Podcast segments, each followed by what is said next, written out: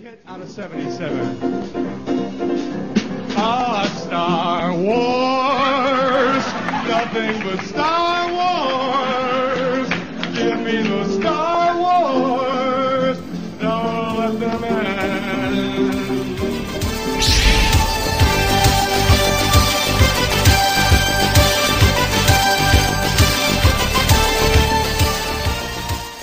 And welcome to another rebellious episode of Give Me Those Star Wars, a proud part of the Fire and Water Podcast Network and a galaxy far, far away.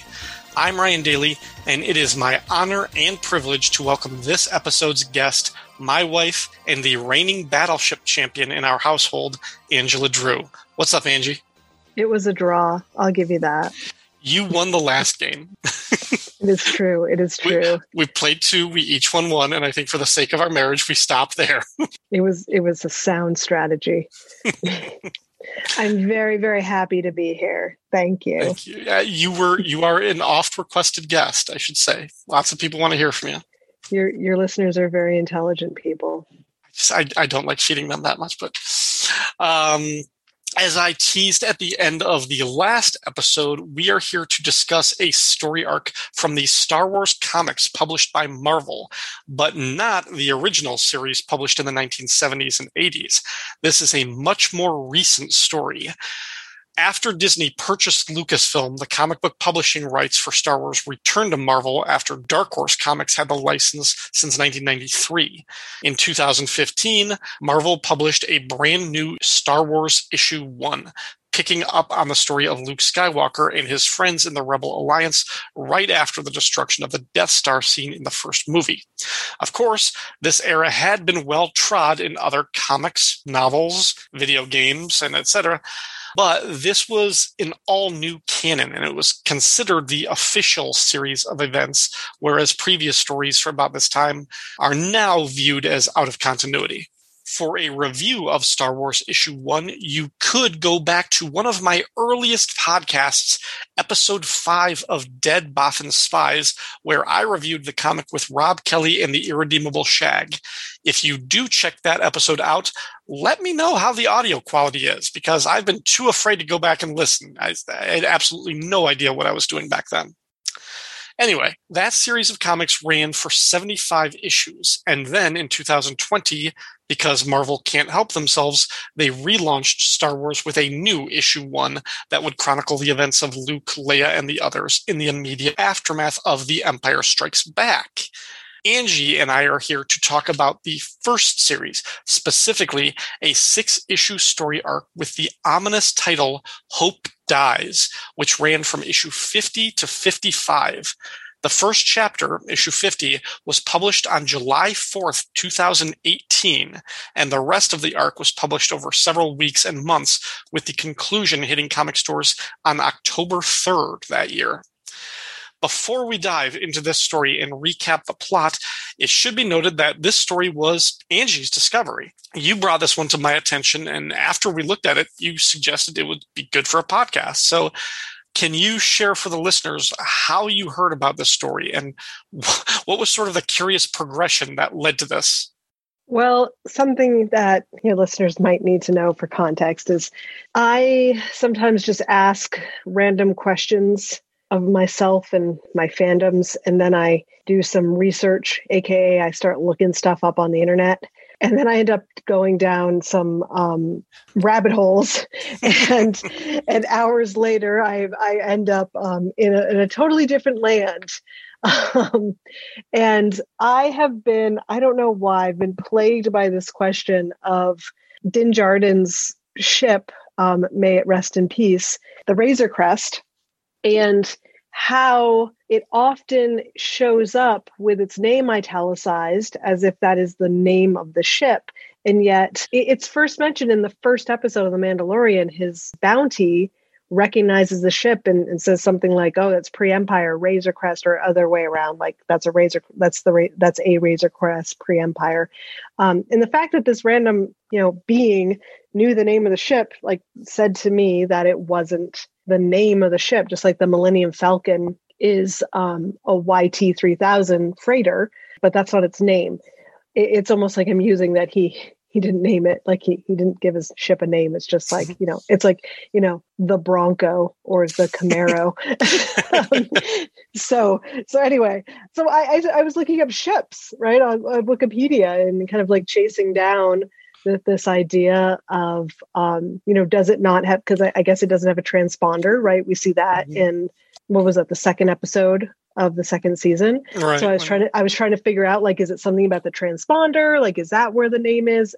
And so yeah, it was it was a very geeky search that got me um, delving into the Millennium Falcon's history and trying to figure out like and and it has a history of having different transponders and, and call signs and I discovered that the the Millennium Falcon sometime between A New Hope and The Empire Strikes Back was dealt a tremendous amount of damage during a um, during a battle for a new re- um, rebellion space station called Mako Ta. So I started delving into the story and, and, realized that it was in this Marvel series. And then I mentioned it to you, and you looked it up, and here we are. yeah. Yeah, I don't think anybody listening will pro- will have any trouble imagining the going down the rabbit hole of this type of research thing, and in particular, Wikipedia. Once you start going down like the Star Wars rabbit holes, like that, that that's not like a rabbit hole. That's more like like the Maw cluster outside Kessel, where it's just black hole upon black hole upon black right. hole. And they've got all these links. Right? Yeah, like, they just yeah. draw you in. It is like a, it is like a black mm-hmm. hole. It's the gravity of all yeah. the entries. Yeah. We were both somewhat experienced and versed in the Star Wars comics because we read the first couple years. I, I'm not. I don't remember how far you got, but when they started in 2015, I read the Darth Vader series uh, that ran for 24 issues. That that was for two years, and then I think I read the Star Wars series that was going concurrent with it, which is with this series that we're going to be talking to. But I think I only read up to issue uh, 25, maybe I got as far as 30. Um, so once they were talking about issues, once we were getting into issue 50, you know, there was a lot of, a lot of stuff in here that I wasn't familiar with, like the direct setup to the story. Um, and I've, I've gone back a little bit and started to pl- plug some of those holes, but I was impressed that pretty much all the information you need is in the first issue that we're going to be covering. So no, it's uh, the, this these Marvel series are are a little overwhelming, even for a Star Wars fan. They mm. um, there's many of them. The fact that they start renumbering them, um, I am still really interested in us doing another one of these for the the Screaming Citadel story, which is not nearly the story that this that the Hope Dies story arc is, but it's still pretty amusing. And I think just kind of incredible in that it's what three different books that keep crossing over on each other so you have to keep you have to keep switching. If you want to read just the story arc, you have to keep switching between different um, like Darth Vader, Star Wars, um, the Aphra, like Dr. Aphra series. You just have to keep hopping between them. And I'm like, what writer? Like it's so antagonistic. Like that, what writer that like, is a imagine? That is a classic uh, approach to crossovers that the big two companies like Marvel and DC always do. Is they they have storylines that thread between different comics in the hope that if you uh, okay maybe you've been reading the darth vader book and you've never read the regular story or you've never read dr aphra but you have to read that issue of dr aphra to catch to follow the next chapter. Their hope is that you like that one enough that you ride the next chapter of dr aphra and it's it's a sales technique. They want you to buy all the issues. So that is that is something that the comics have been doing for 30 30 years or so. Yeah. It makes anyway. me want to curl up and cry. There, there should be there should be a more linear way of following those storylines. And yeah, we definitely might get to the, the Screaming Citadel one at some point in the future. Um, but for now, we're going to talk about the story Hope Dies. And the story arc is written by Kieran Gillen, drawn by Salvador Larroca, colored by Guru FX, lettered by Clayton Cowles, and edited by Tom Groneman and Mark Paniccia. All right. Hope Dies Part 1 from Star Wars issue 50. A large fleet of rebel warships assembles at the Mako Ta shipyards for a grand launching ceremony. General Jan Dodonna, Admiral Ackbar, General Hera Syndulla, and dozens of other commanders report from their capital ships, while Mon Mothma and Princess Leia host a commencement party at the Mako Ta station for rebel ambassadors and dignitaries. Queen Trios of the planet Shu-Torun congratulates Princess Leia on building such an impressive fleet. Leia says it truly was a collaborative effort. Most of the ships were built by Mon Calamari, but many of the operating systems were provided by Trios' own people, and the crews and ships and Starfighter Corps and Marines came from thousands of different worlds who all want to overthrow the evil empire. Elsewhere in the galaxy, Han Solo, Chewbacca, and C3PO wrap up a deal of some sort and then escape from a pair of bounty hunters. They board the Millennium Falcon and fly to Mako Ta, hoping to catch part of the ceremony. At Mako Ta, Luke Skywalker and his X Wing squadron perform some fancy aerial maneuvers with colorful jet trails for the watching dignitaries kind of like the outer space version of an air show before they dock in General Dodonna's flagship, the Republic. Mon Mothma gives a speech officially putting the rebel fleet into active service. On Dodonna's order, all of the ships are to disperse, jumping into hyperspace along different routes. But when the order is given, none of the ships go anywhere. Leia tries to call Dodonna, but their communications are down. Across the entire fleet, hyperdrive, weapons, and intership communications are down. And that's when the Empire shows up. A group of Star Destroyers, themselves dwarfed by one massive Super Star Destroyer, the Executor, Darth Vader's starship. On the bridge, Admiral Ozzel tells Lord Vader that they are ready to attack, but Vader makes him wait. Right now, the rebels are confused. He wants them to be afraid. He wants to feel their terror as the magnitude of the situation is made clear. On the Republic, Luke's X Wing squad prepares to launch, but they're forced to abort when the bay doors refuse to open. None of the starfighters in any of the ships can launch because the bay doors are malfunctioning or sabotaged. Leia and General Draven realize that the malfunctioning systems, hyperdrives, and communications were provided by Shu-Torun, whose Queen Trios has vanished from the party now the rebels know how screwed they are. Darth Vader finds their amount of fear satisfactory and orders the first rebel cruiser destroyed. In a backup story illustrated by Giuseppe Camuncoli with Cam Smith, we find out how we got to this event. Months earlier, Vader was listening to Admiral Ozzel make excuses for why they couldn't destroy all the rebels. General Veers makes a passing comment that the rebels are too spread out, too disorganized, too immaterial to be crushed with force. Vader realizes they need to be a bigger target. He goes to Shu-Torun and makes a deal with Queen Trios. She will infiltrate the rebellion and provide them with the weapons and software systems that will help them create a fleet, one big enough to make them overconfident and big enough to be crushed under his boot. In return for her betrayal, Vader promises Queen Trios that he won't turn her planet into the next Alderaan. Part 2 Queen Trios gets to her private ship and orders her crew to fly away from the Mako Ta station. But before they can take off, the ship is boarded by Princess Leia leading a squad of rebel Marines. Trios gets to an escape pod. Leia gets close enough to ask why she betrayed them, and Trio says she did it to save her planet. Then her escape pod fires out into space.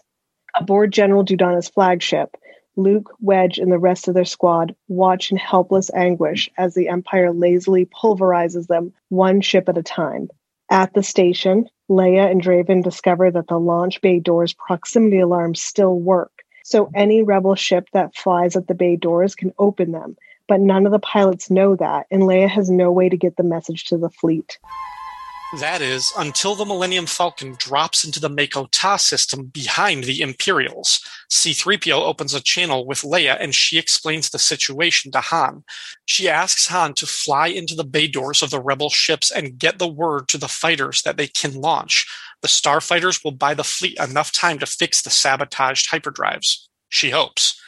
Not wanting to hear the odds of their success, Han and Chewie pilot the Falcon through the Imperial fleet. They shoot up one of the Star Destroyers so it'll launch TIE fighters to chase them. Han figures their chances of getting to the Rebel fleet are better with TIEs chasing them than with the Star Destroyers battering them. And for the moment, it looks like he is correct, that they're home free until the Falcon is rocked by attack from a special TIE fighter. Darth Vader has the Falcon in his sights and payback on his mind. Part 3 Darth Vader chases the Millennium Falcon, preventing Han from flying close enough to any of the rebel ships to get through the bay doors. Han gets an idea, but he needs to put some distance between the Falcon and Vader. He flies into the exploding wreckage of one of the rebel ships. With Vader's view of the Falcon obstructed, Han launches an escape pod from the Falcon to General Dodonna's ship. Aboard the pod is C-3PO. While the Falcon leads Vader's tie on a chase, a badly damaged C-3PO crawls through an airlock and finds Luke and R2-D2, giving them the message that the doors will open for Rebel ships. Luke and R2 jump in his X-Wing to test it. Dodonna orders them to stand down, but Luke disregards the order, just like the Rebel hero Jyn Erso that he'd heard about. Just when it seems like he's going to crash, the doors open and Luke rockets out into space. The rest of his squad launches right after him.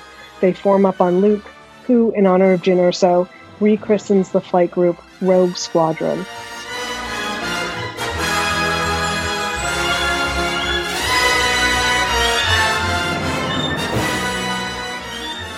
All right, we're halfway through the story. Uh, let's take a quick break here and discuss what's happened so far. Uh, what What are your thoughts on the first three chapters? Well, there's a lot of interesting setup in the, the, the these first few parts for um, some action that we'll see later. We see in the first party that party where Mon, uh, Mothma, and Leia are kind of celebrating this new fleet. That both Mon Mothma and uh, Queen Trios really praise Leia for this accomplishment and kind of say over and over again that she's the one who who brought this together and she's the one who um, you know should be celebrating this victory. And and Leia does try to deflect that and say like a lot of people were involved, but um, there's some interesting um, parallels between Trios and Leia, both um, monarchs of planets, mm-hmm. um, but Leia without a planet, and Trios, um, as we'll we'll see soon, trying to hold on to hers the the air show seems kind of random, but like that comes back later. It's So kind of a weird setup. Yep. Um I love that Hera Syndulla. Like there's there's lots of like little name drops in this. Um, I love that Hera Syndulla is there. We don't get a lot from her in this first part, but she she comes back. So um I'm excited about that. Something though, I I don't know how you're feeling about this, but Vader Darth Vader, his character changes slightly in his different appearances. Like the, the, the Darth Vader we see in A New Hope is not the Darth Vader we see in Empire Strikes Back, is mm-hmm. not the Darth Vader that we see, you know, in Rogue One. Um, right. But it's it's interesting how how his character shifts. But in this sequence, like this story arc, he is just such a drama Sith Lord. like as we as we every time every time we see him he has like some sort of like we like he does not make sound like strategic decisions um for the sake of drama. Yeah for performance yeah. Right it's it's all a performance. And it, it even his his commanding off like his his officers um working underneath him are kind of like are you sure? um, and it's it's just it's every time it's for his for his mic drop moment. So um, as we go through, I'm going to keep saying, okay, here's another mic drop moment from Vader, and um, and one of them is like they they appear right. He brings his entire fleet, and really the the Vader that we see in like a New Hope would just come in and, and start destroying the ships right? He's just very like um, pragmatic and he he does what he needs to do. This vader like holds off and says wait wait wait they're not scared enough yet. Like let them stew in their own stress and anxiety for a while. Mm-hmm. and and it very much like he he uses the force a lot in this like to um to basically like feel that stress and fear I don't know. He, I mean, this is this is a Vader who wants to punish them for yes, yes. all of the all of the anxiety, the stress they've caused for for embarrassing him by destroying the the Death Star, by mm-hmm. making him work so hard to catch them for for like a year now, um, right. for for putting him, you know, in uh, like on the Emperor's bad side. Um, for just like for their arrogance. Yeah, he he wants to to punish them, and and he's he's gloating. He's full of pride in this because this was also his plan that he has been ex, ex uh, executing. You know, he he set this up with the Queen Trios, this oh. betrayal that has been set up, and yeah, he like it's and it's also just like I mean their their fear, their panic makes him more powerful. That's what the dark side he's feeding off of it. But, but yeah, Let's no, yeah, like that the, plan, the, the, mic right. drops and well, we'll get to the plan, but the mic drops and and like the the the drama moments, yeah, like it's like what what do you want? What what do you want to target first, Lord Vader? And he says hope. It's like, of course, yeah. Oh my gosh, right. The end, like the last frame of that. Um, is it the last frame of the issue? That's the first issue, yeah, yeah. Yeah, the the last frame of the first issue.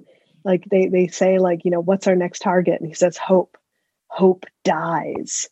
Like, like yeah, can you imagine like a, all like there's all, like a lieutenant like, behind him. It's like okay, his eyes. but seriously, which one? Of which one of the cruises? Like, right, like like. um, right. Is that the Mon Cal ship or the Incom ship? Which one is one was Hope? Yeah. yeah, which one's called Hope? Um, yeah, I, I, can you imagine these like super literal like imperial technicians? Mm-hmm. Sir, sir, I don't read it. Any hope yeah. out there? um, so something like as an English teacher, I have to point out the very specific um, metaphor that Veers uses that that hatches Vader's plan. Yeah. um, so so Oz is making excuses. Vader's getting mad about that, and and Veers, who I think is another one of those like like under underutilized like great imperial characters, right? Like in the movies, they all kind of like blend together. But I, I find like in the expanded universe of especially the comics, like these these imperial officers kind of like are are are more three dimensional characters, and, and Veers is is I think kind of has some potential. And this like just this moment where you know Vader is ticked off and probably about to kill Ozzel, and and Veer starts talking about how the rebels are weeds and um and in a storm weeds bend and then they pop back up and they they're not hurt by the storm um in order for the like the empire which is the storm to take down the the um the rebel weeds they have to be a tree so you know basically saying because they have all these tiny cells they're they're impossible to um they're impossible to like deal damage to because they're already so small and pathetic. Mm-hmm. And so Vader's master plan is to make them stronger. so um yeah, so he he teams up with Trios and basically says like hey, supply the rebels with with technology and and um you know hardware that they need to build a better fleet. It's bold. He's he's giving them what they need in order to make them a bigger target. Now he's also, you know, you know the, the systems are defective, so that it's it's it's more the illusion of strength. Right. It is a trap, and yeah. and and that line is in there, which is great. Right? Yes. so we got to appreciate that. I do think that the the writers could have emphasized a little more that this isn't that stupid of a plan. He is um, he is coaxing all of the the rebel cells to come together like they mm-hmm. are all massed together at this Mako Toss station, which is usually not what the rebels do. Right? Mm-hmm. They at, up to this point they they don't mass together in these like huge fleets. So they all have these these these right. cells. Right. The entire point of this is that they're they're gathering as a show of force and demonstration to all of these visiting ambassadors and dignitaries to hopefully recruit even more planets and more right. cells into them. But the whole the whole point, and they they talk about this in this story and also the, the story that preceded this issue, is that they will all jump to different points, like these predetermined courses and everything, so that the fleet will still be spread out throughout the galaxy but with the ability to come back together as a huge fleet when they need to like strike at a specific target. Um, so like this is really the one time when they're all going to be gathered. So this is the one time when they're at the same time they're at their most powerful, but also their most vulnerable, and that's why the timing here is crucial for the Empire. Um, you mentioned you mentioned how at the beginning, sort of the, the ceremony, and and this for we, we've only covered the first half of it, but for these six issues, the first issue is very exposition heavy. It's it's the writer Kieran Gillen setting up the plot, the characters, everything kind of it, it's very like wordy heavy and just kind of getting everything known. And then the next five chapters after that are all out action as this big battle. Um, but oh, yeah. I, I, like what you were mentioning how both Mon Mothma and Queen Trios really kind of hammer home that this this is really Princess Leia's baby, and this is this was kind of her thing. Um, the the story arc that did precede this, which I read just just a, a couple hours ago before we're recording this, um, which is called Mutiny on Mon Cala. Um, you you actually get a, a scene with uh, Leia and General Dodonna where she eh, where he he is trying to get them to think about other fallback bases besides Mako Ta should something happen to Mako Ta like what else they can be, you know, like where where else they can evacuate to. And Leia doesn't want to hear it. She thinks it's defeatist talk and they need to be more optimistic. So when everything goes wrong in this, you really see that feeding some of the decisions that Leia is making throughout the story and what she's willing to sacrifice and what limits she'll she's willing to go to in order to save this because she I mean she personally vouches for Queen Trios and, and brings the Shu-Torun into this into the, the, rebellion and their network, and they're the ones that set them up and bring them all down. Um, so you know she she feels every lost life, every every capital ship that gets destroyed, and every every rebel that dies in the story. Leia takes it personally. So yeah, that, that's a it's a heavy setup in the first chapter. Yeah, and they they they set up very well the desperation too. Mm-hmm because um, I, you know, I'm talking about Vader being dramatic, but it, it really is about breaking their spirit. You know, they they have this this show of force, right? They have all these ships, they're amazing. They've got all these these fighters, and then suddenly their hyperdrives don't work. Their propulsion, uh, like their sublights engines don't work. their their comms don't work. Their weapons don't work the launch bay doors won't open. The only thing they have are their shields. That's it. And actually, someone makes a comment like, "Thank God that they they didn't like, you know, produce their right. their shields."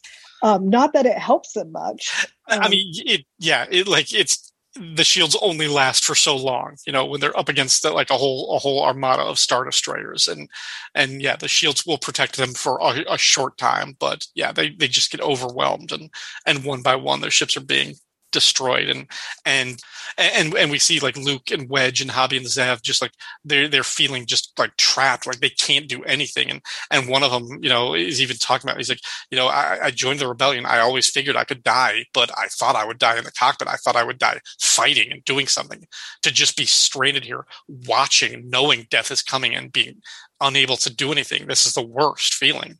And that's what Vader is cultivating. That's what Vader wants them to feel Right. This Vader is like working on psychological warfare, right? Mm-hmm. Like not only not only in this this setup of like this trap. I mean, this is what he was also doing to trios. Like I I found it's it's a little detail, but when he go there's a flashback of when he goes to talk to trios to basically say like this is what you're going to do. Mm-hmm. Um there's there's this little she has this little pedestal in her i think it's her throne room or like some sort of council meeting room a little pedestal with a, a, a rock sitting on it. It's a piece of alderaan yeah. that, Va- that vader gave her. It's like it's just terrifying right? Like so you can think what you want about trios but like that kind that kind of reminder um is is pretty serious. And i mean they don't have the death star anymore but um, I think I think even um, it's either all I think it's Ozzel in one of the the other cutscene where um, where Veers comes up with the the weeds metaphor. He he does he does suggest that they just start bombarding planets. It's like we don't have a Death Star, but we could still take these planets out with a with a planetary bombardment from a Star Destroyer. Right, that's what the and, Star Destroyers used to be able to threaten to do before the Death Star. Right. Yeah, yeah. No, yeah, so, no, that's a horrible, horrible thing. Like just to like bring a piece of Alderaan, just set it like as and just put it in her throne room as a display, as a constant reminder of just like the horror and the death that could befall her planet. Yeah. Oh, I, I, I actually, I really love that whole little like uh, flashback kind of like explanation that that backup story, um, because you know, like she's she's there with all of her, you know, her her consuls and her consorts and her her guards and everything, and they're having this very public you know negotiation of, of what he expects from her. And like one of her her like you know like lieutenants or, or somebody is just like you can't talk to like this is our queen. We're not going to let you talk to her. And she's like you you idiot. He's going to vader the vader is going to kill you now for talking back to him. And then she just kind of like looks at vader. She's like you're going to kill them anyway aren't you? And well and actually like, what do you remember what she does? Like well she, the, she shoots the, the guy. she shoots the guy yeah. And one of like one of her other he, he yeah. raises his gun at Vader and says, "You can't talk to my our queen like this." She takes a gun and shoots him in the face. Yeah. And one of her like advisors is like, "His family is going to be very upset about that." And she's like, "You idiot! He's gonna he would have killed you all." And then Vader like pulls out his his lightsaber and she goes, "Oh." She's like, "I am a fool." She's like, there can't like there can't be any um there can't be any witnesses. And then he kills all of them. Mm-hmm. Butchers everyone. Yeah. yeah. Yeah. What did you think of the art for the story? Um, it's all right. Like it does its job. It's um, there's many moments where um, it, it looks like the the reference is is stills from from movies. Mm-hmm. Um, and so like that kind of takes me out of the moment a little bit. Um. I kind of get caught up in like that looks like Leia when she's yelling at Han in the Hoth base, yeah. or um, moments like that. And and I mean, it's there's there's definitely art styles that I really have a hard time reading, and this isn't one of them. Right? Mm-hmm. Like I, it doesn't distract like it doesn't distract me that much. When I run into frames like that, I kind of you know kind of pulls me out of the moment. Um, yeah. There's just kind of a static nature to them. Yeah, Salvador Larroca is kind of a, a, a polarizing artist. Um, he, he I do his, like his ships though. Well, uh, yeah, I was gonna, his, I was going to get to that because yeah, like his, his style his has evolved over over yeah. over the years. Um, he he had a run on Iron Man for a couple of years that I really really liked, but his style has changed so much and now like i think like gosh he, i think he does like almost exclusively a lot of licensed properties on like movies and stuff. Like he's done he's been working on the star wars books for years pretty much since they launched and now he's doing like now marvel has the rights to publish aliens and he's working on that. And I don't know if it's something about them being licensed properties that originated as movies, but he really has picked up a style where he's just he's imitating or tracing in some cases, just like stills. Like uh, you, you, you pointed out, like they're direct lifts from movie screenshots that he's just replicating. And sometimes it can be, I mean, if if it's a newcomer, somebody who's not familiar just with general comics, and they open this up and that's like, wow, that looks just like the movie. That might be uh, an in and and something that's really appealing to a new reader. Um, so that could be a, a, really a real draw if you see the similarities. But there are also other times where it's like, okay, you, yeah, you're drawing that scene of Leia's face when she was confronting Han and the Hothing, and you're using the exact same visual image, but maybe the emotional beat in this scene isn't quite right. And if you're that faithful to the actor's image in the scene, like it's like sometimes it can be a little bit jarring, and sometimes it can be a little bit lazy. So yeah, I, I, I do feel times. I mean, there are times when I, I, I think that kind of like the art is a little bit stiff that way, if it looks just too much like he's just doing photo reference. But as you were pointing out, I think that that is limited to when he's drawing the the, the humans or the characters, because mm-hmm. the action sequences when he's drawing the ships or the battles or the stations and everything like that, then the photo references like they you, i mean they're looking just like like movie stills and movie images and i i think they skirt by and because this story has so much of that um, I think it's very, very impressive when he's drawing, you know, the dog fights or the chase sequences with the ships or the Falcon. So I think a lot of his exteriors, his world buildings, his set pieces when you're dealing with the ships and the combat, I think that looks great. But sometimes it's like the the very human moments where it's just kind of eh, not it's it feels sort of overly rendered, like a painted version of a, a movie still. So, mm-hmm. yeah. Uh, Yeah. You mentioned though that you really loved the cover to issue fifty.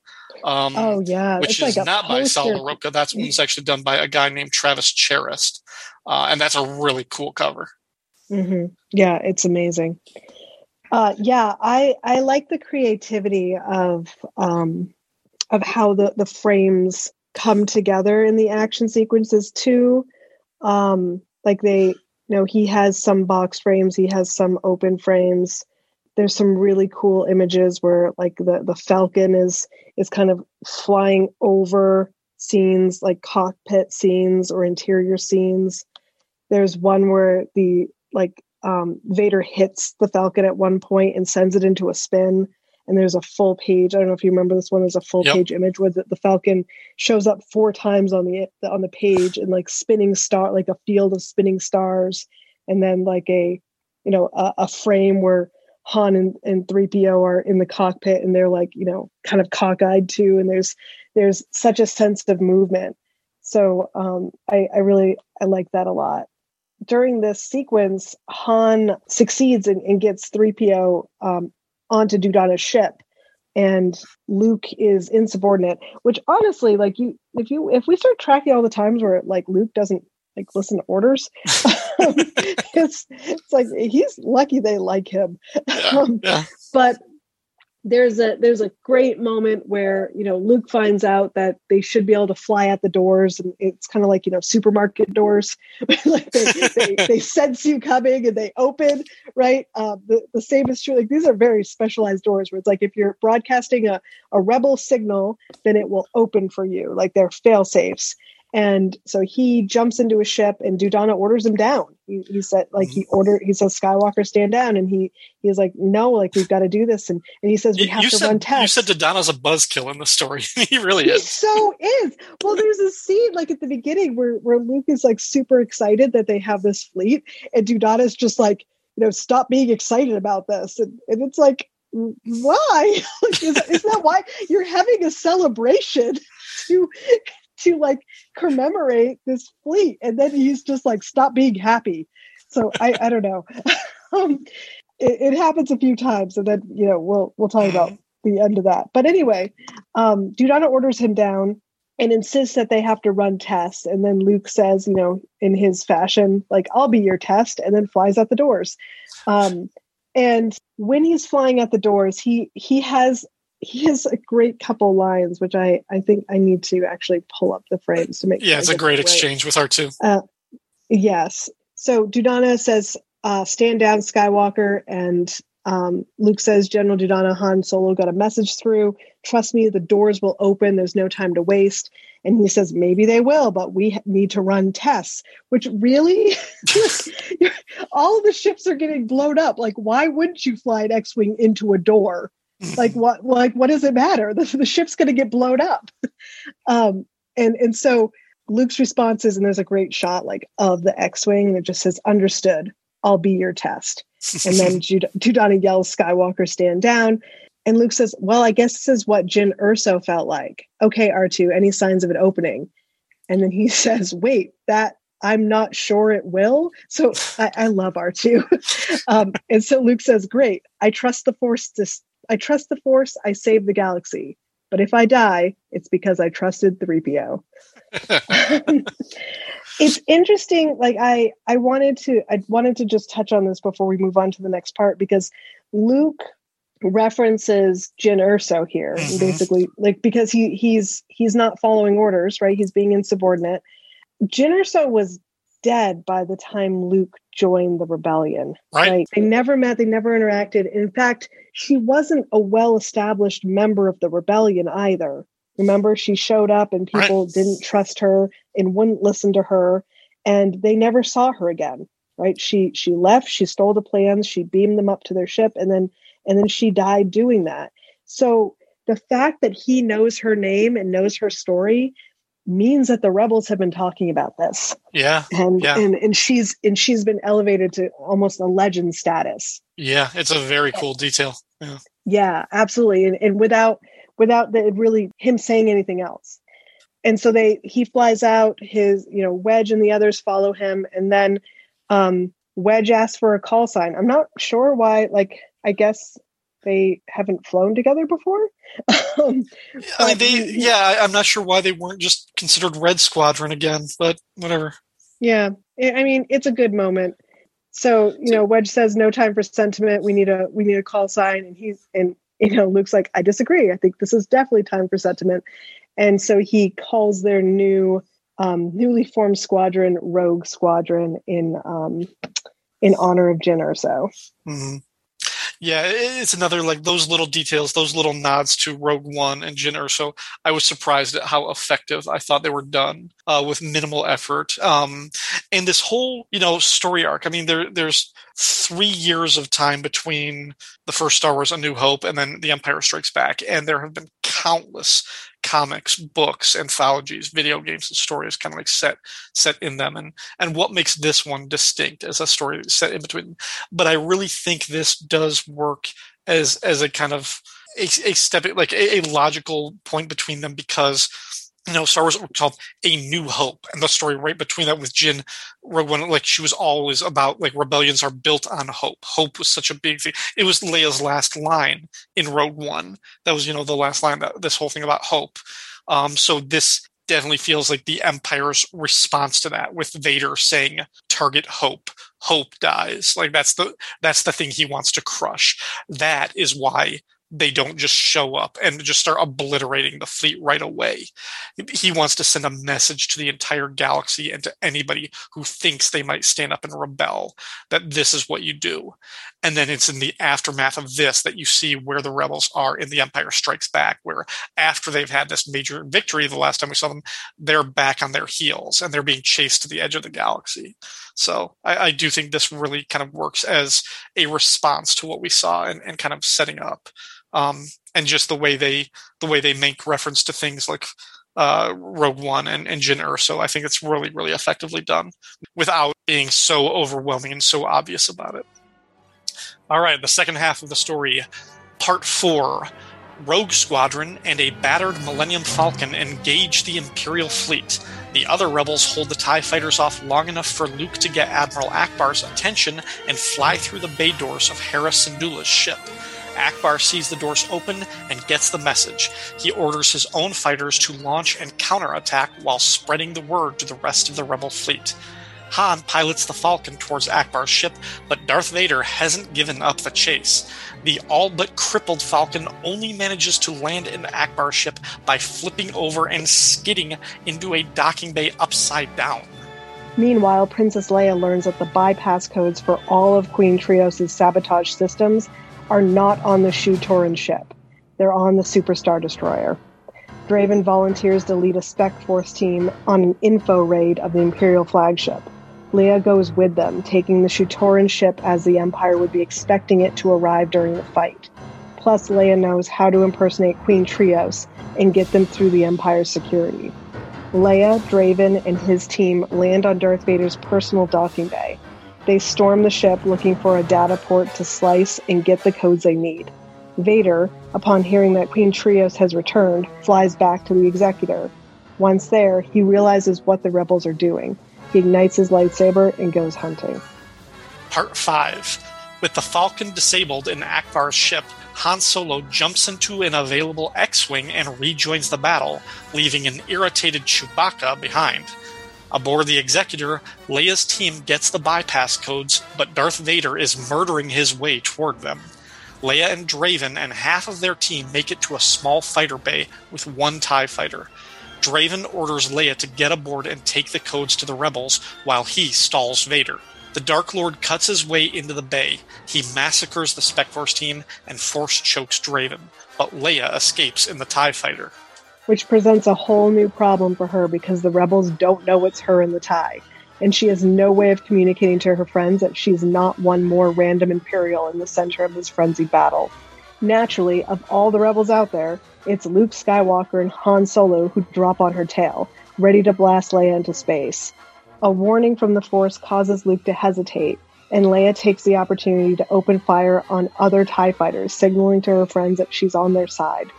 However, the rebel ships won't open for an Imperial fighter, so Luke and Han have to escort her, flying in front of and behind her fighter.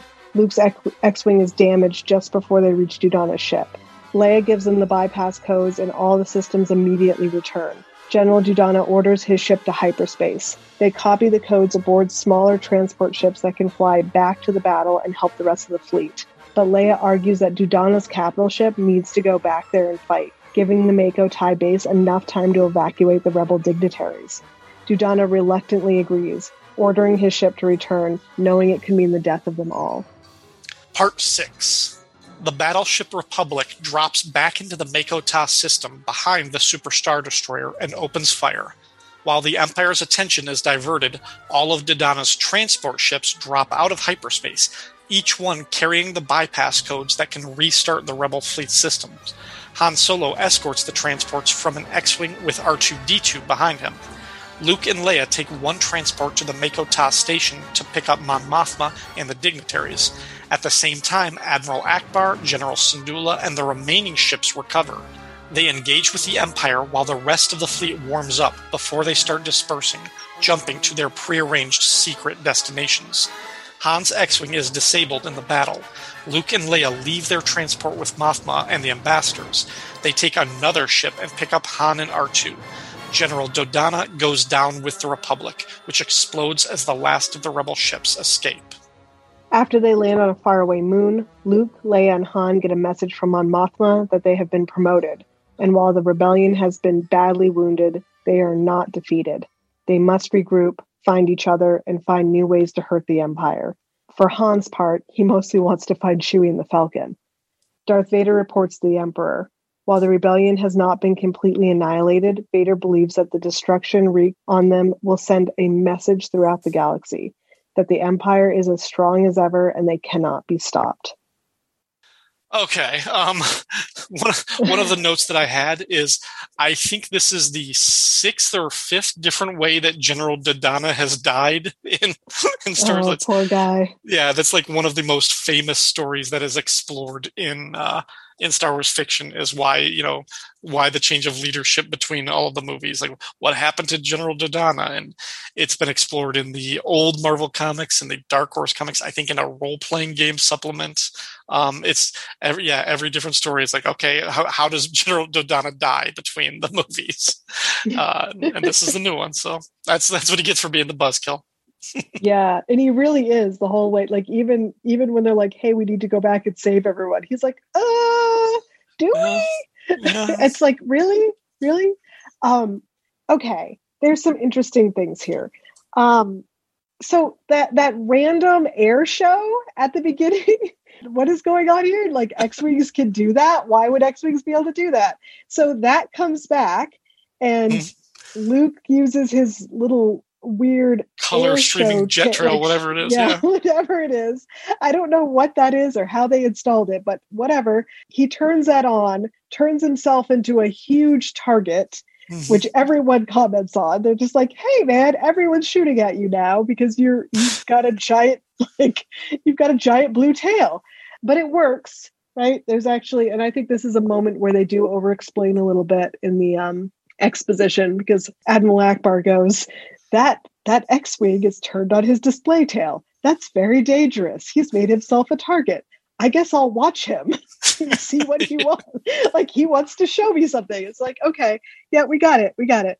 But it, it works. The, the commanders watch him and they see what happens, and the, then they know how to get their fighters out of their hmm. um, their launch bays. So that's great.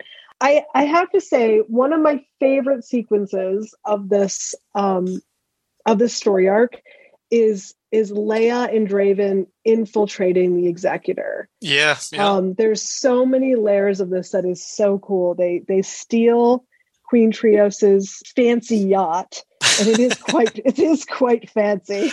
Um, mm-hmm. it, it, has it, it has like a, a some kind of tattoo looking flame like um it's, it's very ornate yeah it's got like a whole blue and gold you know like flare yeah yeah it's very pretty. Anyway, um, Leia Leia pretends to be um, Trios and, and, basically comments that she knows how to act like a a royal, and so she um, they they dock with the executor and they are um, they are sent to Lord Vader's private docking bay, whatever that means. um, and then they they proceed to try to find a, a port to, to slice. And um, there's this great scene where where Draven's like, you know, we got to move, and and Leia's like, oh yeah, like a, another ship blew up. Well, she was, you know, a little bit more worried about than that, but it, it's like they suddenly see that there's this tiny dot emerging out of the flames, and and it's the the, the lone tie fighter um, with Lord, Va- you know, Lord Vader is coming, and what are some of the terminologies they use? Like first, oh, first it's let let's run the anti-Vader drill, um, and and and they they make sort of comment. It, it like that involves flamethrowers. um, and Draven is is disappointed that he doesn't have a flamethrower, and so they they leave like a, a a guard behind to slow him down. Of course, when they call back to, to get a status, like they're they're all dead. Um, and and so they they finally find a hangar where there's one Tie fighter, which I get the it's another one of those moments like the drama where like I get that this is you know more exciting when there's only one Tie fighter, but really there's only one Tie fighter. um, if there's only one TIE fighter, that probably means it doesn't work. I don't know. But anyway, there's only one TIE fighter. And so only one person can escape. And and of course it's gonna be Leia. And you know, Leia tries to send Draven, and Draven kind of like has this odd moment where he's like, No, I've never been able to get over the fact that I was wrong and Jyn Erso was right. And so I'm gonna stay back and sacrifice myself um, mm-hmm. like Jyn Erso did. Mm-hmm. It's a, like, it's a nice little callback. Yeah, and for and for the listeners, if you're not sure, Draven is, was like the senior officer in Rogue One who sent Cassian Andor to murder Jyn's father he basically just said, like we can't trust this. You know, if you get the chance, kill Galen Erso. And yeah, his whole thing was he never trusted. He was the he was the pessimist. He was the dour faced guy. And and this is this little moment. He's like, I screwed up. I was wrong. And, she got to she was right, and she got to be the hero. And everybody loves Jyn Erso, this legend that we were talking about that everybody remembers her. It's like nobody's gonna remember me, but maybe this will be his one chance at sort of redemption is his his last stand, his last futile stand against Darth Vader. Which, when I think of the anti-Vader protocols, I think of okay, this is another response to the end of Rogue One when Vader is just cutting yes. a swath of all of the rebel troopers, like on his way to get to the Tantive to to get to Princess Leia's ship. Before they, somebody was reviewing the tapes and said, "Okay, we need to do better than that next time. What what can we do? How can we actually slow him down for a little bit longer?" and unfortunately, they really don't. like they just, they don't. Yeah. Yeah, he, no, they, and, like, they just they get massacred just as easily, and and Draven's last words are you know pretty futile. Oh right, and uh, okay, he tells them to take positions, and he he calls it Vader engagement drill, and then he says, "For what it's worth, what I'd give for a flamethrower."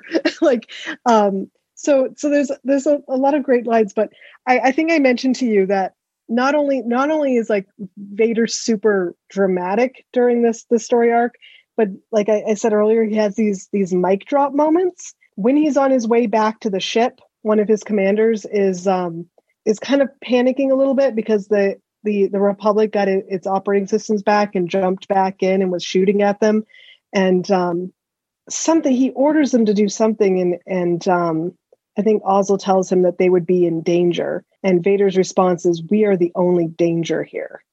and, and then he he comes he comes back and he's um, he's coming through all of the um, the rebels who are trying to hold him back. And Draven, everyone's dead except for Draven, and and Vader is is holding him up in the air in a force choke, like not with his hands, with the force. And Draven's last words were, um, "We win." all we had to do was slow you down. And Vader's response is, My congratulations, as he snaps his neck. Yeah. um, yeah. uh, another great moment for Leia is her in the TIE fighter. She's lucky that that Luke trusts his feelings because um, Han is about to shoot her that was one of those things like where we see like when I was when you know she flies out there and Luke and Han are on her tail. I was like, those are the two best pilots in the galaxy, and and Leia's gonna have to get away from them, and, and she can't radio them. She, and she's like scrambling around. She's like, how how can I like communicate them? And she realizes that the Tie Fighter pilots' communicators are in their helmets, and she's not wearing a flight suit. Right, and she's not. And um, Luke is, I don't know, a little bit too um, perceptive in this mm-hmm. moment where he just like first he just says it feels wrong, and then he he notices that she's not flying like an academy pilot, which I'm not sure why he. Okay, I guess he notices how academy trained pilots fly, but um, that's fine. But what does it is is Leia blows up another Tie fighter, which is right. a know, smart thing to do. is very smart. It, they they still have no idea who she is right? But they're like, okay, good enough. And and Luke picks up on the fact that she is trying to get to one of the get to one of the capital ships. And they line up to escort her.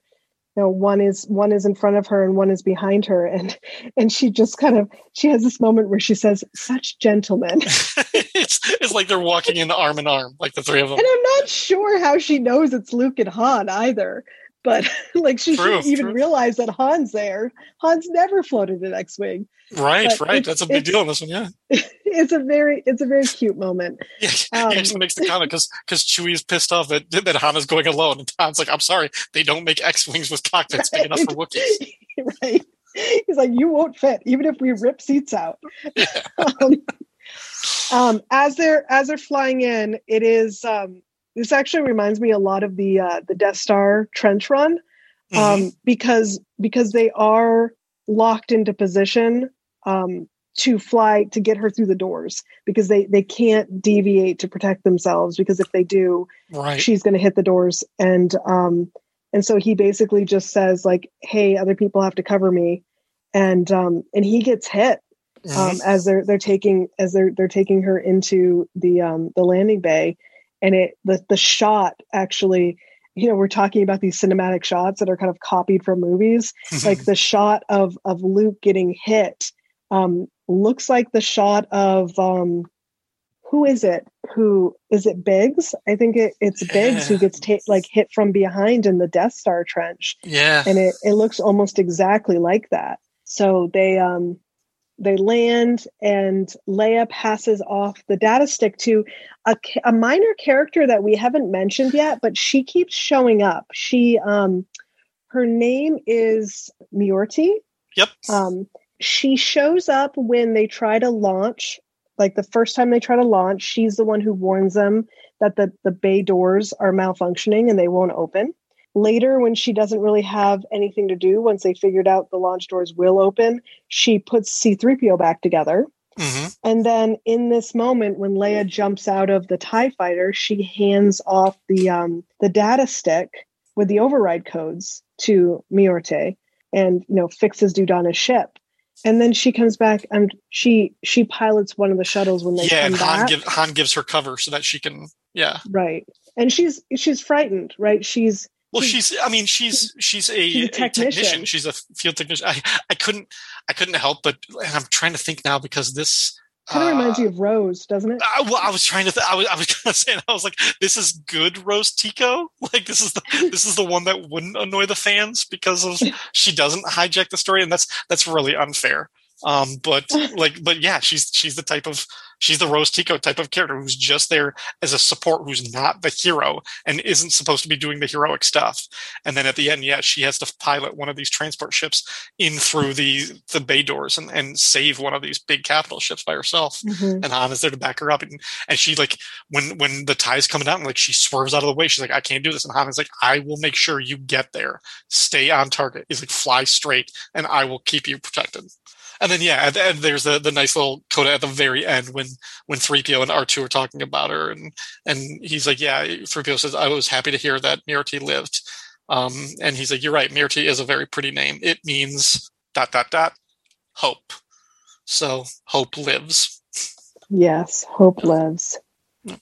There's a couple like uh, little details that you and I were going to pick out of this. Mm-hmm. Um, Yeah, um, I mean, like we said, like I, I, I mean, I just I, I, like seeing you know familiar faces like from the Rebels cartoon. So every time we saw Hera Syndulla, I was like, yeah, that's awesome, cool. Um, and yeah, you you notice it too that they actually they give the name of her ship because she's in command of one of her own her own capital ships in this, um, and it's called the Geist. Um, which I find interesting because Geist means spirit or you know something kind of close to ghost and the ghost was her ship in the rebels animated series and and geist can mean a, a spirit sort of in that supernatural sense but also just kind of like a like the spirit of a group or yeah, yeah, or something like that. I mean, you think of like uh, zeitgeist is like spirit of the times or spirit of the moment mm-hmm. or something like that. Yeah. So yeah, uh, uh yeah, the geist can have something to do with that. So I just kind of thought that that's interesting that the two ships she's associated with are ghost and geist both have this kind of very, very sort of similar in meaning. And and maybe if there was, if if I'm assuming Kieron Gillen made this up for the story, and I wondered if he imagined something in her background that might have supported that or something. But I don't know.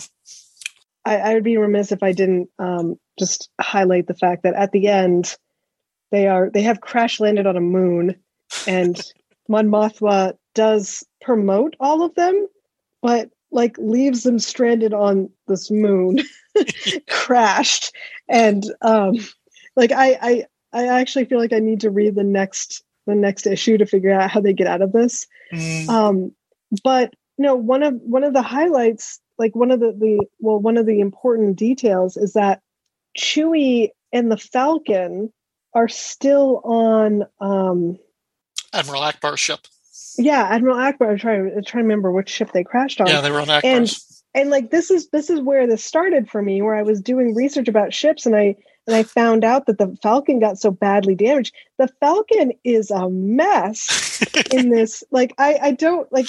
It's a mess. It's upside actually, down. The last time we yeah, see it, yeah, it lands upside down with its landing, landing struts, like can, for true.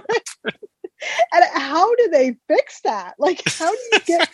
any, anyway, like beyond that, like even before the even before Han crashed the Falcon into the landing bay Luke first comes out into the battle and is flying kind of next to the Falcon, and he's just like, Han, what happened? The Falcon looks like it's about to fall apart. Right. And then Han's like, Darth Vader happened. But it's a mess, right? The, mm-hmm. the, the it's been um it, it's almost it is really almost falling apart and and Han has to crash it into this landing bay because they can't fly it anymore and then they crash it upside down and I don't know what they do between um, this and the next time that thing flies, but it's a mess.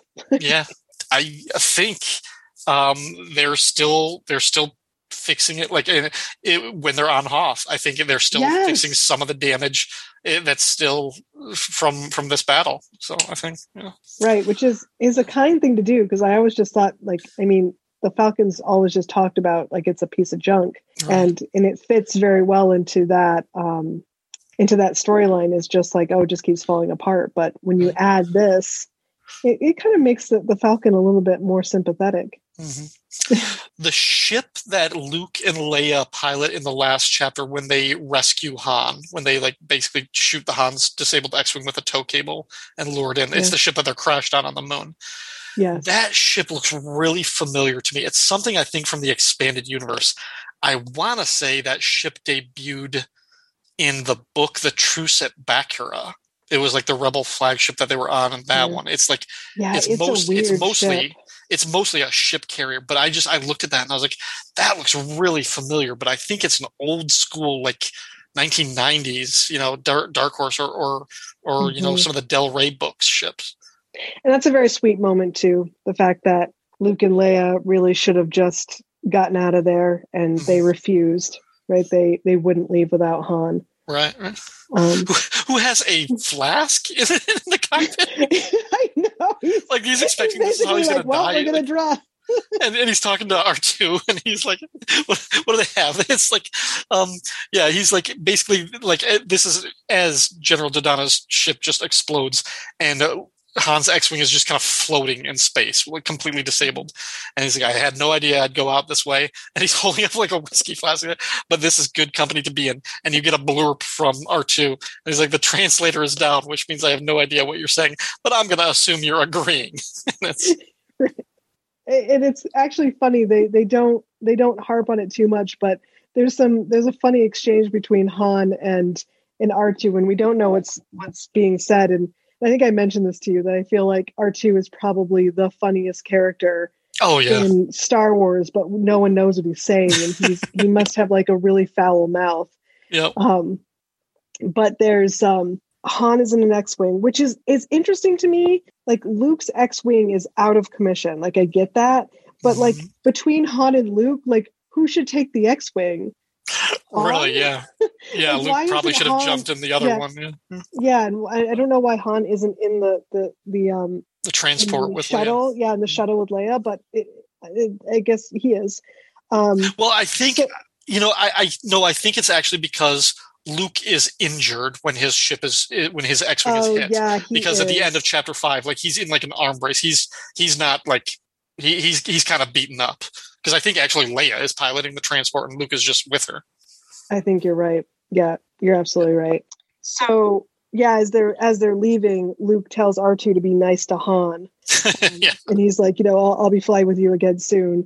And Leia makes this comment of, I thought I thought three PO was the neurotic one, Luke, and, and and then later there's an exchange um, where where Han calls uh, R two a rust bucket and says like you know, basically deal with it. You're flying with me, or you can eject yourself. yeah.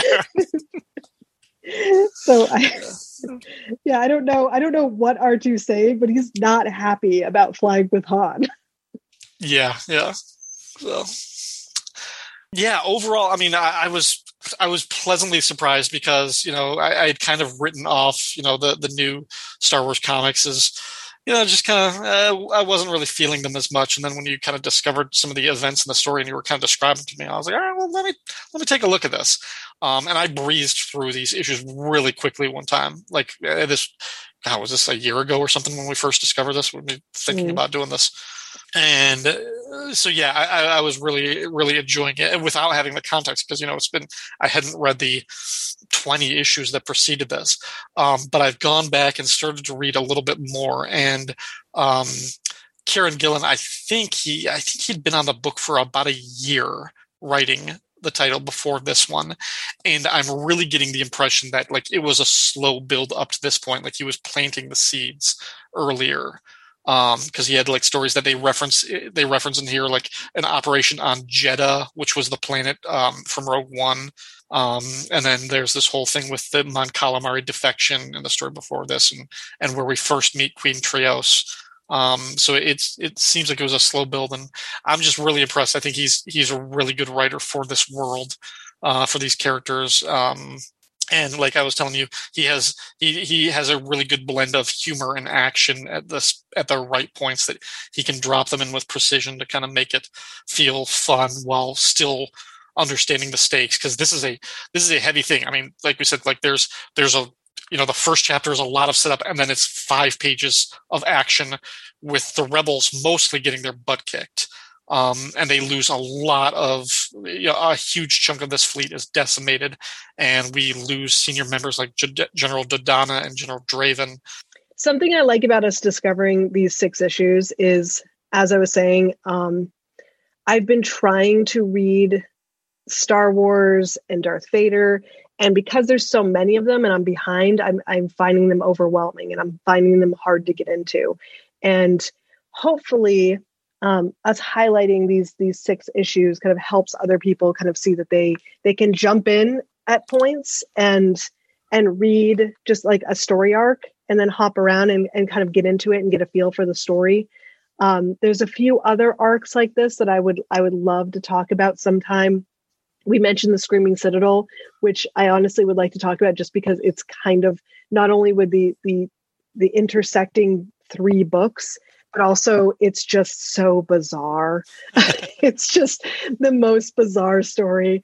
Um, so I, I kind of find that a, a, funny one to cover. There's also a story arc of um, Luke being captured on Nal Hutta, which I think people wouldn't like really enjoy. Like I I really like that story arc where there there's kind of these gaps in Luke's training where you know we see him training on Dagobah with like well we see him have like five minutes of training with with Ben Kenobi on the, the Falcon on the way to um, Alderaan, and then we see him, you know, training with Yoda, with Yoda on his back, with him doing backflips um, or somersaults, and you know, lifting rocks, and then we get to uh, return. Well, we get to Return the Jedi, where like Luke can use a lightsaber, and I've always been like, huh, how how did that happen?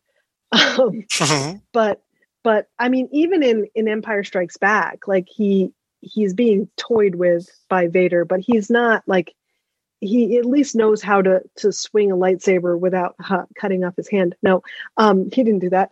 but anyway, I I think he there's there's some there there's some indication that he had some sort of actual physical training, and that's kind of accounted for in, in some of these these side stories mm-hmm. um, covered by the Marvel comics, and especially that that story arc on Nal Hutta kind of um, makes sense in terms of him knowing how to use a lightsaber, at least yeah. in a rudimentary way, um, and not like he is with the you know the remote on the the Falcon.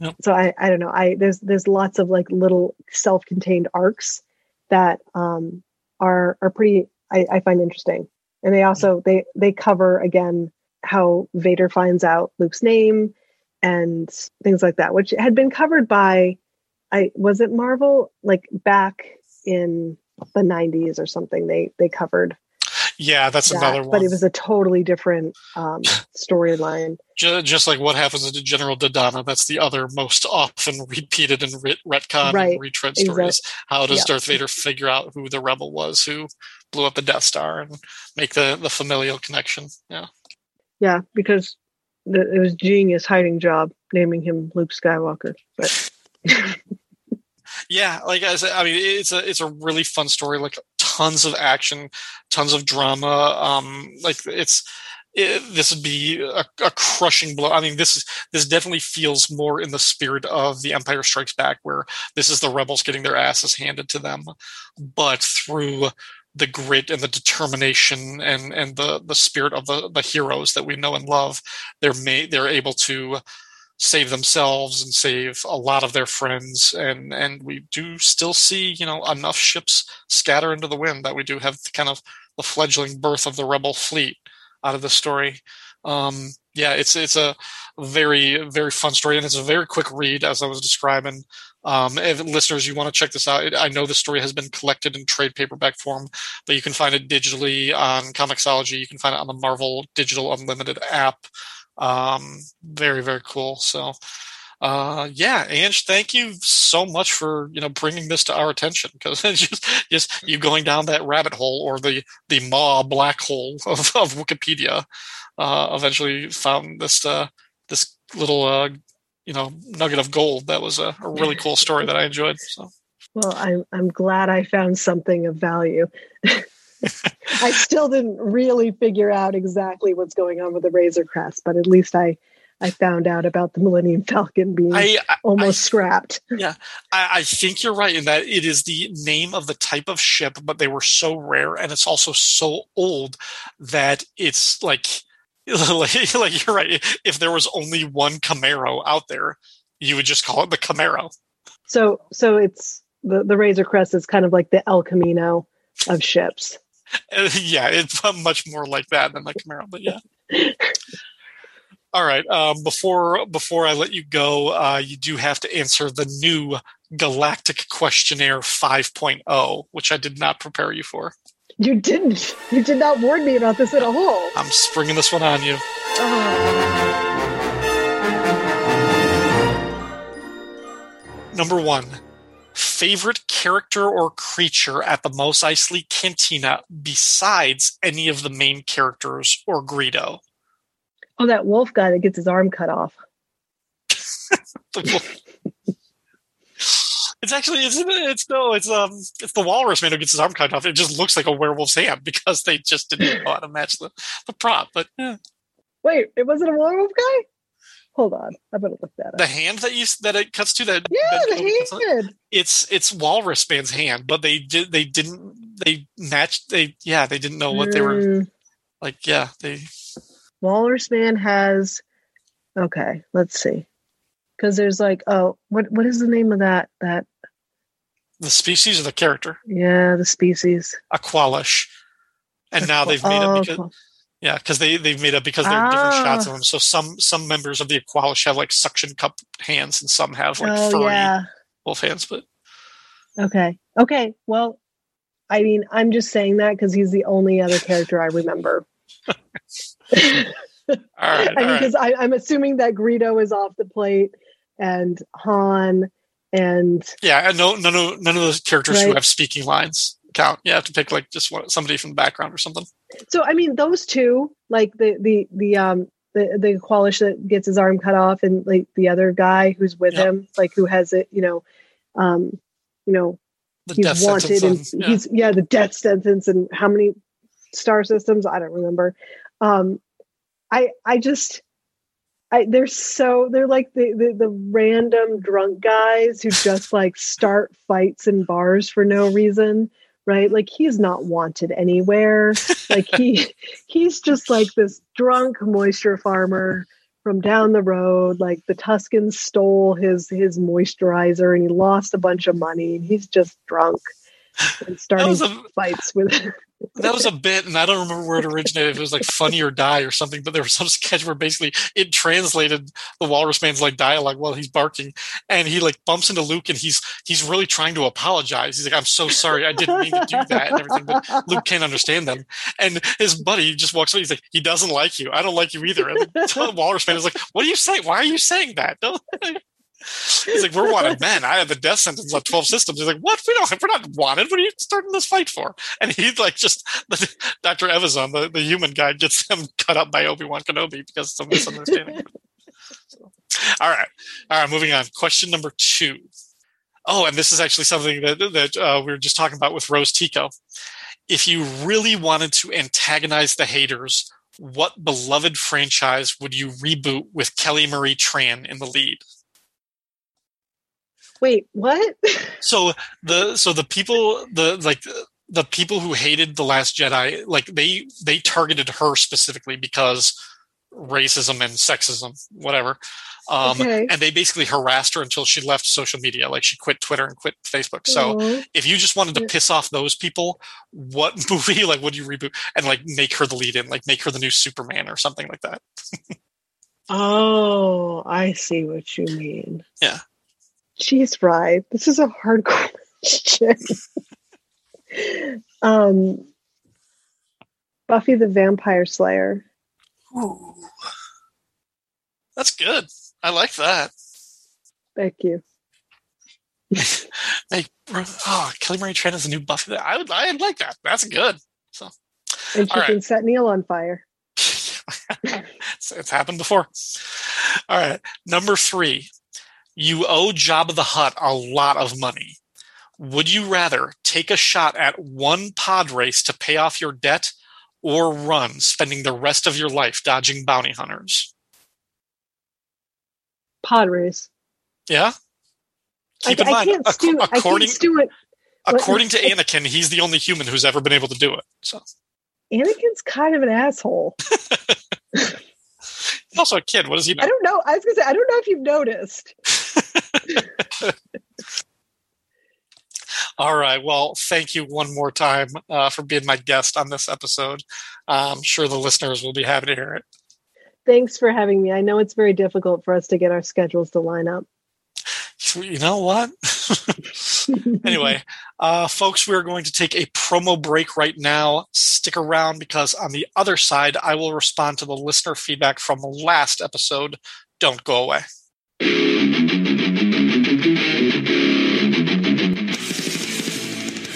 Monthly, monthly, monthly.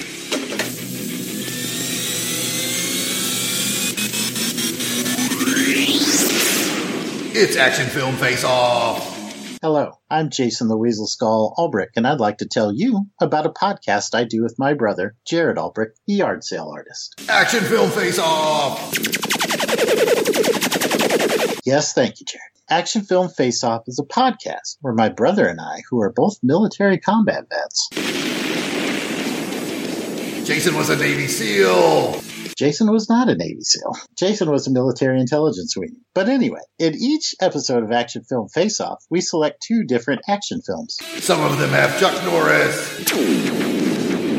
Technically speaking, none of them have had Chuck Norris yet, but it could happen because we use a randomizer set between 1970 and modern day to select our two films. So you'll always get two films, each from a different year. Our randomizer has spikes on it. We use a Google random number generator, so it does not have spikes on it. And we put the films into our Videodome arena. It also has spikes. Does not have spikes. but we discuss the films and score them through six different rounds of criteria. I score Bond films very high. Okay, that's true. But anyway, by the end of the episode, we crown one of the action films the champion of Action Film Face Off. Next episode, Jason fights a bear. Jason is not fighting a bear, but please give our show a listen. We're part of the Longbox Crusade network of shows. Pat Sampson killed a man with a sword once. I can neither confirm nor deny that statement. But you can find us on iTunes, Google Play, and most podcatchers under Longbox Crusade, or you can subscribe to just our show by searching for Action Film Face Off. Come see the blood fly. And that's Action Film Face Off. We do indeed invite you to come and see the blood fly. I just said that.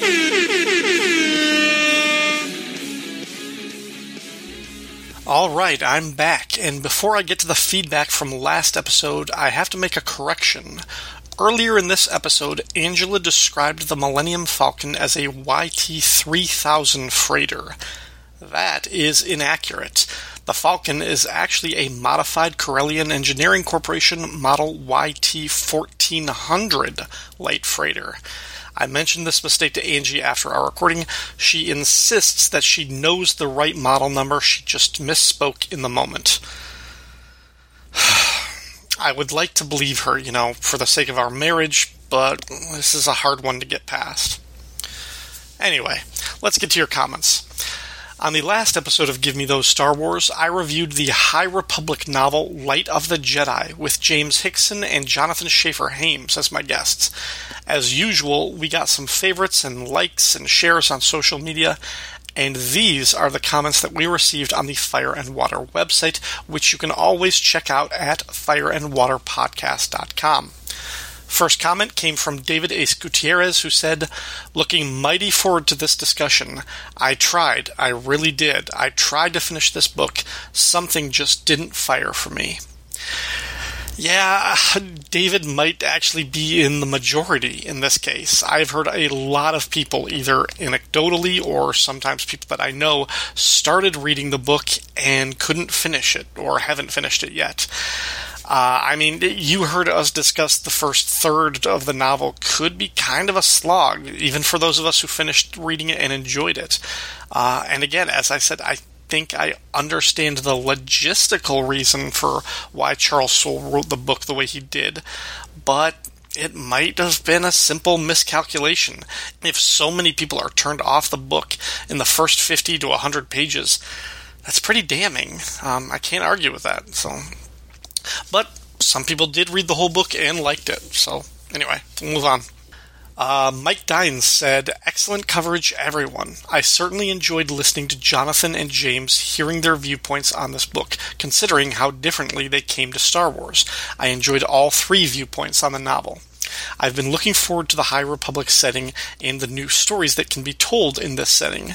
I think, like you, as much as I love Luke Skywalker, I would like to see some new stories that don't have to do with the Skywalker clan. I'm still working through the Legends novels, so I probably won't get to this one for a while, but it's good to know that you enjoyed, at least some parts, of the novel. Are any of you looking forward to more stories set in the High Republic setting, or are you guys l- more looking forward to the Disney Plus series that take place in the Skywalker timeline? Um, I, I so to to the High Republic stuff, I have been reading what they've been producing. The there's a, a comic published by Marvel set in the High Republic. So far, the other books that have come out have been either for like young readers or junior readers, kind of at different um, different reading levels. Uh, there's one called The Test of Courage, and there's one called Into the Dark. I've read them both. I did not enjoy them, but I don't think it's because of the setting. I think it's just uh, for for me. For me, what I found is Star Wars has to kind of strike a particular balance of action and humor and adventure and character, um, and these um, the the younger reader ones tend to be much more skimpy and frivolous on the action because uh, maybe it's it's for the, the audience, the, the readers that they're looking at. They they much more tend the the ones that I've been reading have had a lot more teen angst and melodrama and just stuff that uh, as a reader of Star Wars I don't care about and um, the portrayal of the Jedi needs to be kind of careful in order for me to care about them. So um, I'm worried. I mean, I, w- I was really high on this at first and after the first book, but the more I've read, I, I haven't enjoyed the follow ups. Now, there's a new adult book coming out um, in June, um, so I'm looking forward to that just to see if that will. You know, re- rekindle my interest if I know just what lane for the High Republic I need to follow, and it's basically if it's eschewing the young reader stuff, the the junior novels, uh, in favor of just like the the main adult book content. Uh, we'll we'll see. We'll see. I don't know.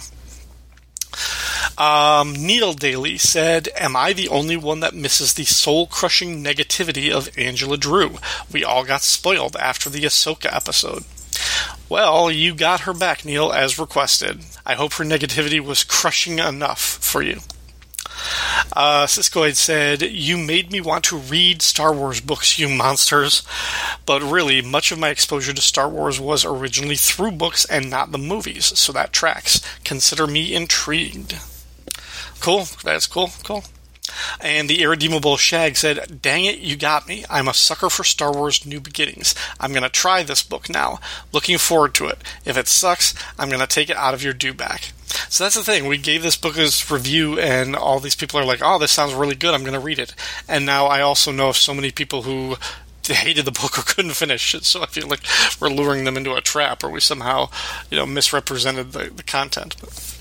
Uh, and the last comment, Brian Linton said, I have added this episode to my list of podcasts to listen to once I have had a chance to consume the appropriate content, right after the Supermates WandaVision episode. I look forward to hearing your discussion once I've read the book. That, again, that's in, in keeping with the theme, that's assuming you even finish the book. So. Once you do read it, assuming you finish it, let me know, though, and let me know if you enjoyed it, because I'll be curious about that. Uh, yeah, anyway, that is going to be all for this episode of Give Me Those Star Wars, but the next episode should drop in either one week or possibly two weeks from now, since I've already recorded it but that should be a lot of fun because it is me and Paul Hicks talking about Lego Star Wars. We had a blast, and I can't wait to share it. Uh, then, on an upcoming episode, I'm going to talk to a very special guest about a very overlooked but still wonderful character from The Force Awakens. Is it Constable Zuvio? I'm not saying yet. You'll have to hold tight until I'm ready to announce. Until then, one more huge thanks to my wife Angela Drew for appearing on this episode and talking about the death of hope, something she is versed in. And thanks to all of you out there for listening.